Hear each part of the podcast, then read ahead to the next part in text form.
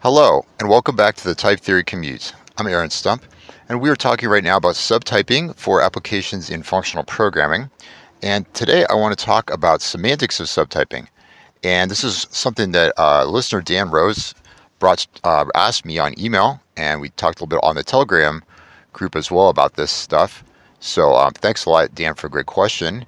And it was definitely a great question because it sparked me to have to go try to learn a little more about it as well. And so I have some information for you listeners about semantics of subtyping. And I want to talk about two different forms of subtyping, two with you know, sort of two different semantic ideas behind subtyping. And uh, these ideas are coming from this way of describing them is coming from a paper. Actually, there's a whole line of papers from Zhaohui Luo, who um, listeners of the podcast interested in type theory are you know well recommended to check out Zhaohui Luo's um, papers and research. He's a great type theorist. He's done so many um, awesome things, and it's you know been influential. I think I'm probably among experts more than just kind of more broadly programming language theorists or something. But in any event, um, he has some papers on what he calls coercive subtyping. And um, there's a particular paper, I forgot the exact title, Coercive Subtyping something or other. Um, and I'll try to put remember to put a link in the uh, show notes here for this. And in this paper, he uh, talks about this idea of coercive subtyping and contrasts it to something he calls subsumptive subtyping.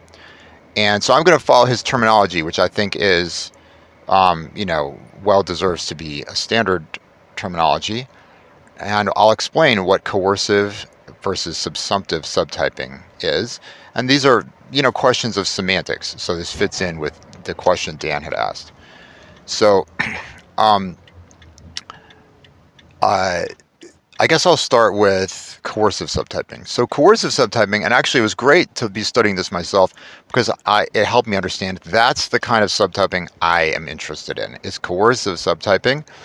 And with coercive subtyping, the idea is that the um, the language or probably the user of the, the language, you know, we're thinking about, in Luo's case, he's talking about type theories, but really, you know, any language that includes some kind of typed lambda calculus um, would be just fine. So it could be a programming language. It doesn't have to be a terminating language. It doesn't have to have dependent types, any of that stuff. Um, although certainly a bunch of interesting issues will come up with some of these these further wrinkles. But anyway, with coercive subtyping, let's think think of it as the user specifies some subtypings that the that the user wants the compiler to um, automatically apply. And so, you know, you might, I mean, the classic and to me not very interesting examples are the numeric ones. So things like, um, you know, int subtype of real or something like that, or int subtype of float. Um, now, int subtype of float from a computer science perspective is actually a pretty good one to talk about because um, we have, you know, if, for low level numeric representations, and I personally am a little rusty about this, but, um, you know, ints and floats, I guess, are represented differently at the bit level typically on hardware. And so even though, you know, conceptually integers are, you know, like a subset could be viewed as a subset of the reals. But even there, depending how, you know, an analysis, depending how you had constructed the reals, integers might not literally be a subset of the reals. But there's definitely sort of embeddable, right? So there is a function, and you know, in computer science setting, there's a function you can take that would convert the low-level bit representation of an integer to a float. Um, you know, I don't know if I mean maybe that's in hardware, or if not, it's easily you know implemented in software to change these representations. So in coercive subtyping, you not only specify that you know subtype this type A is a subtype of type B, you also specify a coercion function that will turn A's into B's. And this um, and the idea is that what you're what you're hoping for, and this is why I realized this is what I want for my application. I want the compiler to insert those coercions for me anywhere in my code where they are needed to make the code type correct. You know, so I have some operation on floats, like say I have some trigonometric function or something on floats, and I call it with an int, I want the compiler to just implicitly, silently insert for me the coercion that turns the int into the float before I then go and call the trigonometric function. I just don't want to be bothered as a programmer with writing these piddly little functions that do sort of obvious stuff. Um, and what you might ask is the formal definition of piddly. Well, um, he, he, Luo, Luo does not use this terminology, but um, he requires that if you have a subtype, if you if you're telling the language, okay, A is a subtype of B, and there's a coercion C that witnesses this, and in fact his subtyping judgments look like this: A subtype of B with coercion C. So there's kind of three ingredients to a subtyping statement: the two types, and then the coercion. Well, in Luo's setup, he demands completely correctly and reasonably that if you're going to have this kind of subtyping between A and B, you can't have it with two different coercions. They have to be the same coercion. Because, I mean, it makes sense, right? You're asking the compiler to automatically insert a function call for you. But if you haven't told it, if you said, well, it could be this or it could be that function that you should insert, I mean, that's, that's what's the compiler supposed to do with that? That's not going to work, right? So you need to have given a unique coercion. And there's also, if you have a set of these coercions, then the set needs to be designed so that again, there's only um, anytime a subtyping relationship is derivable from a set of such subtyping coercions, then um, you know if you have two um, subtyping statements, A subtype of B, that are both derivable with you know coercions C1 and C2, that could only happen if C1 and C2 are actually the same or equal you know, I mean, we have there's some questions. You know, you have to deal with things like um, if you compose coercions, right? So if I have three coercions and I compose them in different orders, well, function composition is associative, so we would be totally fine. We should be fine with the idea that I could derive um, a subtyping judgment two different ways. So I'd, in theory, have different coercions, but the coercions are actually equal because of, say, associativity of composition. Um, so anyway, but so that's the idea of coercive subtyping. The the user or you know whoever, maybe it's the language creator, maybe it's the user, but somehow the language itself accommodates you know sets of subtyping coercions. I, I think I'd like to call them, which are you know a specification. So type A is a subtype of B with coercion C, and the whole goal of this is that the the programmer who wants to program using um, this set of coercions in the background, they don't want to write down calls to these coercions. They want the compiler to put them in automatically. And that is exactly, exactly what I personally am interested in. And I'm actually in the middle of implementing, and implementation is going pretty well. There's just places where there are irritating little functions. There's just really no need for a programmer to be putting them in by hand. It makes the code a lot lighter, not to have to sprinkle these everywhere. And if you don't, if you're kind of like, oh, what's the big deal about dropping a little function here, a little function there? Well, First of all, you could say if you adopt the Haskell mindset, that like why write two characters when one would do? I'm looking at you, dollar sign infix application operator, uh, higher, high, um, low associative, low precedence application operator. Anyway, um, if you adopt this mentality of like try not to write anything extra that you don't need to write, that's a great design principle for helping try to keep your your programs concise. And so that just that alone says is a, is a, is a serious reason to consider doing this. But also, if you look at, for example, if you have a bunch of do notation, like, and you de in Haskell and you desugar it all, I mean, you, you know, things can get pretty messy if you have to be fully explicit about every last little thing that's going on.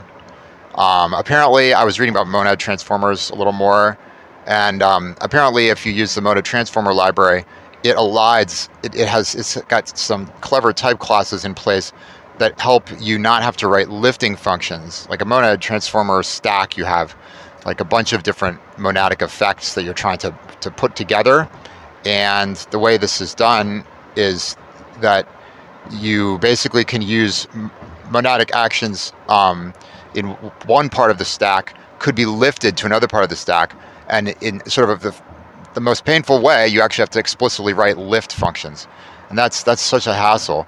And um, apparently, the MTL library has some clever ways of helping you not have to do that very much, which is great.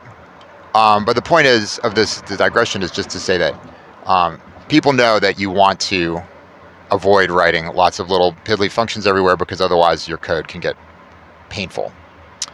Okay, so that's coercive subtyping. And Luo, in talking about this, explicitly says it's an abbreviation mechanism. The goal is just not to have to write so much annoying stuff.